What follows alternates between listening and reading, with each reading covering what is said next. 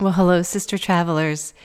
If you're a regular listener, you may have heard me mention uh, probably a month or so ago that I was headed to do a solo trip to Big Bend National Park here in Texas. And today I'm going to share uh, my experience there, give you a little tips on what to do if you plan to go, and even a bit of an itinerary sharing what I did while I was there at Big Bend National Park in Texas, here in the USA. Welcome to Solo Travel Adventures, my sisters. Don't let fear hold you back from traveling alone. I want you to gather your courage, listen to inspiring stories, and learn how to travel solo while safely navigating new places from this show. I'm Cheryl Esch, solo travel advocate and travel coach, and I want you to have a transformative experience when you travel solo. So pack your bags, book your flight, and check one more time for that passport. It's time to explore the world.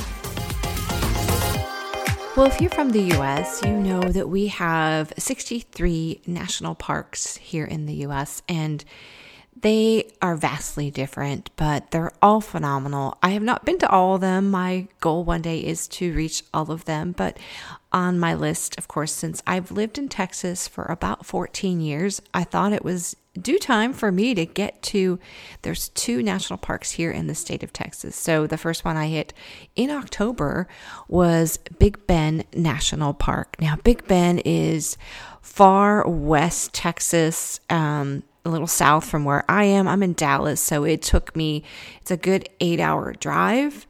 And there's really no easy way to get there. Um, they call it splendid isolation for a reason.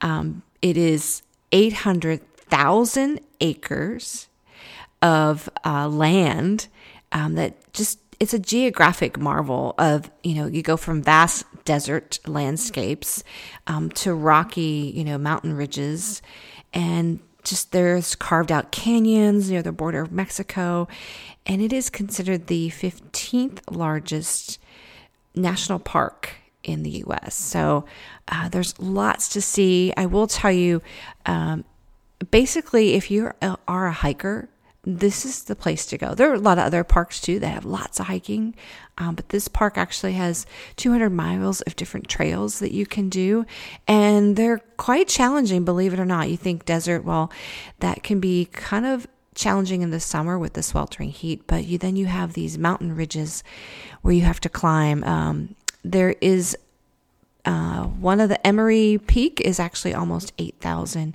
feet. So we talk about those high peak climbs, and that would be one to try to conquer. Um, I did not get to that one. Um, and, you know, there's just lots to do there as far as just getting outdoors and seeing nature and the fauna. There's just so many different plants that you just, even though I've lived in Texas, that you just don't have, right? We don't have in Dallas. And, you won't have anywhere else. It's just very different than what you might be used to seeing. So, I'm going to also share the best time to go is spring and fall. You could also go in the winter. Um, their busiest time actually is November through April. And the hottest month they say is June. But I imagine July and August, especially in the desert plain areas, like if you're doing any of those types of hikes. Now, if you're doing the mountain hikes, uh, it does get cooler, of course, as you know, as you climb higher up. But that those would be also additionally, you know, hot months. Uh, and October, I think I went in October. I thought it was delightful. I think it's the perfect month to go. Um, it may also be a little busy, um, but I didn't find it overly busy, to be honest. And the weather was ideal. It was 80s uh, the first day I was there and like high 70s or so um, the other two days I was there. And of course, the evenings dropped down to pretty cool um, 50s maybe when I was there. So to me, that's perfect, ideal, even ideal camping weather uh, to me. So, yeah. So you get there. How do you get there? Well, you have to drive. it is, it is far, and there's nothing close by. So, um, you know, some of the things I recommend even before you go, like some important considerations because of the isolation of the park. One, you really want to get a full tank of gas before driving into the park. And for me, coming from the north end of uh, the state and the north entrance. Um, there was a city called Marathon. It's about one hour from the entrance, and that is where you will need to fill up your gas tank. Now, there is a gas station, a very small one inside the park. Um, but they, of course, charge an absorbent amount of money per gallon. And that's for a reason because it's really hard and isolated for those uh, gas tankers, I guess, to get there. Um, so definitely fill up your gas tank because even the three days I was driving around the park, because the park is so huge, I essentially used up almost a full tank of gas. So you want to make sure you have that full tank of gas uh, before you go into the park. Um, number two, bring supplies, meaning food, water, and if you plan to camp, make sure you have all the supplies you need. They do have some visitor centers and camping supply place uh, stuff there, but um, it is limited. So bring your own stuff. Lots of food and water. There's not a whole lot of places to eat. I'll get to that in a moment. Um, number three, I'd say definitely get yourself a paper map of the park. That's something you can get at the entrance or even maybe beforehand uh, because GPS doesn't always work, especially. Um, you know, when you're in those valleys or even the mountains, it's it's really hard to get any kind of service there. Um, matter of fact, the only time I was able to get service was at the visitor centers. So, um, you know, just keep that in mind. Um, it's a great place and great time to uh, disconnect and untether maybe from the distractions of your phone. But to get there, of course, you do, do you do need to drive. Um, there's no public transportation. There's no trains. There's you know it's just really um, remote. Uh, but the closest airports, if you are flying and you don't live in Texas, is Midland, Odessa, which is 235 miles from the north entrance, and then El Paso, it's 330 miles uh, from an entrance. Um, there are only two entrances into the park. Um, the first one is the north entrance. So, like if you're driving, maybe you're driving from Austin, you know, you could also fly into Austin, a little, a little different uh, drive, but you could do that. It is a bigger airport by chance. So, uh, uh, is Persimmon Gap is the north entrance, and that's the one I came in from. Um, and then there's the Maverick entrance, which is the west entrance, and it's near uh, to Terlingua, the town of Terlingua, which is quite an interesting little town. Um, there, there's stuff to do there as well. Um, once you enter uh, the north entrance, I will tell you there is nothing uh, for about I think it's 27 miles from the entrance uh, of the north side to get to the visitor center. And that first visitor center that you run into kind of almost in the center of the of the park is called Panther Junction. Um, there are five visitor centers in the park, but that's the first one you'll reach if you come in from the north, and um, it's 27 miles of just vast desert. Uh, there's nothing.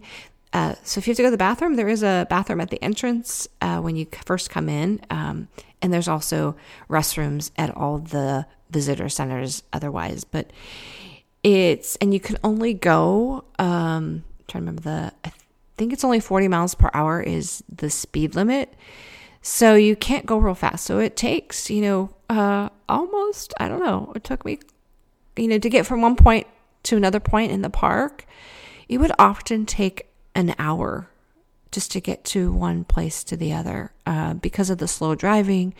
And if you plan to stop along the way and, you know, take in the scenery, you know, that's going to take a little extra time as well. And I, and I encourage that because you're going to see a lot of formations of rock formations along the way.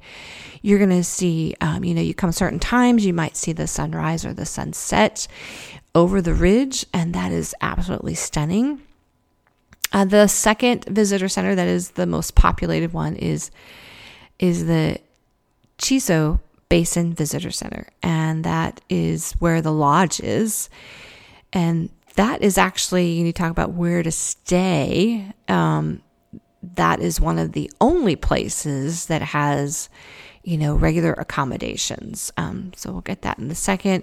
But there are three other um, you know, visitor centers. Uh, well, actually, two other ones. I already mentioned Persimmon Gap. There's Panther Junction and and then Chisos Basin Visitor Center. That's the big one. That's also where almost all the trailheads are for any kind of uh, hiking that you may want to do. Most of them start there. Um, there is uh, Castolon Visitor Center. It's actually closed in the summer. It was not open when I went. And then there's the Rio Grande Village. Um, that's on the far southeast of the east part of the park. It also has an RV uh, campsite there. So, speaking of places to stay, um, you know, if you're not into, you don't have an RV, or you're not into camping, or or you don't like tents, then you're going to want to stay at the Chisos Mountain Lodge. It's the only accommodations that you can get inside the park. Otherwise, you're spending a lot of time driving in and out because there aren't really any close towns to uh, to the park at all. Um, so there's some RV campgrounds. There's also some tent campgrounds, and then if you really like, uh, you know, the backcountry, uh, there's some backcountry campsites, and all those can be booked online. You can actually go to uh, Big Bend National Park, uh, their website. Uh, through the National Park Services, and there are links within that to those various places where you can book online. And those do fill up uh, fast, uh, especially the lodge. Uh, during those busy seasons. Okay, so especially, believe it or not, during Thanksgiving, uh, they say it books up pretty pretty quickly. Uh, I would imagine November would also be a spectacular month to go to uh, the park. Um, so now the backcountry campsites, uh, you have to really like hiking and um, roughing it, right? Because there is no water sources in many of those backcountry sites, and there's also no uh, bathroom. So there are some that might have, you know, maybe just a a bathroom facility, possibly, um, but a lot of those backcountry ones, they you have to hike inward into the backcountry for several, several miles uh, before you actually get to maybe your campsite. And there are uh, lots of wildlife. So, you know, when I was there, one of the backcountry campsites encountered a bear. Um, people that I also ran into had said they saw a bear on one of their hikes. Um, the bear actually, because someone had left their food out, as you know, you can't leave food out because bears are enticed by that, and they didn't put it in a bear can, um, you know, were disruptive in that campsite. So, uh, you know, the ranger was actually warning some people that morning um, uh, that I was hanging out about the bear sighting an incident they had the night before at one of those backcountry campsites. So, you know, it's up to you what, uh, what you like to do if you really like roughing it, um, but make sure you go prepared, as I mentioned before. So, there's you know, things to do there. There's just hiking mostly, or some scenic drives that you could do for sure. Um, as like I said, there's 200 miles of trails. Here's my recommendations of some great trails that you could do.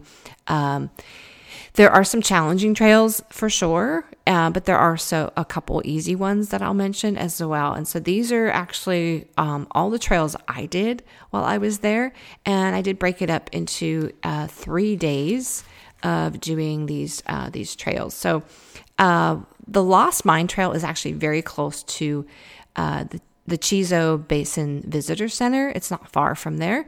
Uh, parking is limited, they say, so um, you have, might have to park along the street uh, or get there rather early. I would say get there early, especially if it's a warm day. I made the mistake of kind of arriving right at high noon, and it was rather warm. It was in the 80s that day, but it is a 4.8 mile round trip up the whole way. Um, it is rather rocky. It's doable. They say on all trails it was it would take you two and a half hours. Well, it took me three, and I would consider myself a moderate hiker. Um, not slow, but also not too fast. Um, I would recommend po- hiking poles. I, I, did it without, but was kind of regretting that I left them in my car. Um, so some people did it with, some without. It just, if you do have some knee issues, um, the poles may help with some of those rocky areas, but definitely worth it. Um, uh, there's lots of scenic overlooks on the way up, and once you get to the top, even more so. And I saw some uh, painter on my way up that had set up his easel to catch some great landscapes, and there was some professional photographers that were doing, um, you know, just some wonderful capture of some pictures. So. Um, it's very lovely trail. Um, it winds up, you know, a lot of switchbacks, uh, but it's very rocky. And then uh, later that day, after I got kind of settled in, uh, there was there's the window trail, which is right again. The trailhead is right there at the visitor center at Chisos Basin, and it is 5.5 miles uh, round trip, and it it winds around. And when you get to the end, or at the beginning. You could either not do the whole trail just do that, what we call the window view trail, which is a very short little paved trail. You can watch the sunset there at at that trailhead. So um, I recommend. It was beautiful to see the sunset between the rocks. You know, so there's this the rock formations kind of create this little window view where you can catch the western sky and um, lots of people gather. Uh, so get there early. But the other thing is, uh, because it's getting to be dusk when that happens, uh, do not forget your bug spray because they will come out and eat you. Um, the, the next day, I did the classic, uh, very famous Santa Elena Canyon Trail. And this is the infamous trail that uh, you probably see pictures of people. Um, it's it's where um, the border of Mexico and the U.S. are, and it's a beautiful canyon where the river has carved out um, this space. And so it's two miles round trip approximately. It was two miles for me because I had to walk um, further down the creek area because you must cross the creek to get to the other side to get to the trail. And depending on the time of year, um, that creek, Terlingua Creek, can be uh, dry or it can, you know, have water in it. And there were parts of the creek further down that were just muddy. And so I was able to cross at that area instead of actually having to uh, go through the water. But typically people do, they'll, they'll climb through the water to get uh, up to the other side. Um, but it was a beautiful, uh, beautiful view. You walk all the way pretty much to the end, and you you know you see the other side is Mexico. Um, it's a relatively you go up a couple, you know, go up some stairs, but it's a pretty gentle uh, hike as you weave your way through, and right on the edge of the of the uh, river basin there you will walk right so it's it's absolutely lovely very picturesque uh, place um, I highly recommend it. And see if you can find a dry spot to cross over it. You may have to walk a little further down the creek to find it, but definitely worth it. So I didn't want to have muddy boots because I did do um, another hike a little later uh, that day. Uh, I did try to do um, part of the Boot Canyon Trail, and this is 3.5 miles but then it continues on 2.8 more miles to the south rim. Now, I didn't get all the way through. I probably only got about two and a half miles, maybe three miles. I obviously didn't continue to the south rim. This one was also very challenging. It was a lot of uphill and not as rocky as the Lost Mine Trail, though, um, but definitely just a lot of uh, a lot of climbing on that one. So definitely. Um, you know, again, make sure you have lots of water. And uh, it was, I liked being challenged in these these trails for sure. Um, in my drive, I also came across uh, the Sam Nail Ranch, and it's a short little pleasant. Uh, there's like a windmill there, uh, just a little place to maybe find some solitude. Um, and so, driving around, you're going to find lots of little pockets of places that you might be able to pull off and just adore the the outside, the um, the environment. Now on day three, um, I did I did a hike that was I definitely recommend, but uh, depending on what kind of vehicle you have, you're going to want to make sure you have a um, a vehicle that maybe has four wheel drive or at least a high clearance um, because the drive to get into the trail uh, take it's a 6.3 miles on gravel and you really can't go any faster than about 15 miles an hour because there's a lot of dips and uh, holes and then and rocks that you have to uh, you know drive over. So definitely want to have i was very lucky to have my jeep. I was so happy i had it. I had my windows down and was driving nice and slowly across those bumps. But it was definitely worth the drive in to this this hike. Now the hike itself it's called the balancing rock hike and it's off of grapevine hills trail. And it's only 2.2 miles round trip. It's very flat and easy in the beginning, but then at the last quarter mile, um, you have to scramble up the rocks to get to the balancing rock formation. But it's definitely worth it. Um, you probably don't need your poles on this one because of the scrambling part. You really can't use your poles. And in the flat part, you really don't need them. But on this hike, I actually got to see the some rams in the high uh, rocky parts of the plateaus that are there, uh, just kind of hanging out and climbing up those those side of the rocks there, which was quite amazing. Um, I was kind of excited to see that. It was something I know my my father used to do, and so to see that alive was actually quite uh, just seeing any kind of wildlife and all the the different plants that they have, it's phenomenal. Um, it's just definitely different than what you might be used to depending on where you travel. So, sisters, if you're considering a national park, if you're from the US, um, then that's something you can probably more easily get to. Um, if you're coming from another country, just don't forget that in the US we have lots of great national parks. And so, depending on where you're traveling to in the US, you likely can find a national park. We have 63 throughout the country um, that you know you can get to to explore and if you like being out in nature of course i highly recommend it and even when i'm in other countries uh, for example when i was in ireland i did you know find myself in a national park there, which was so lovely. And I do like to explore those areas. And if that's you, then look into just different national parks. They don't have to be in the US, um, but see if there's one in the country where you're going to visit and maybe explore and go on a hike. It's lovely to get out into nature.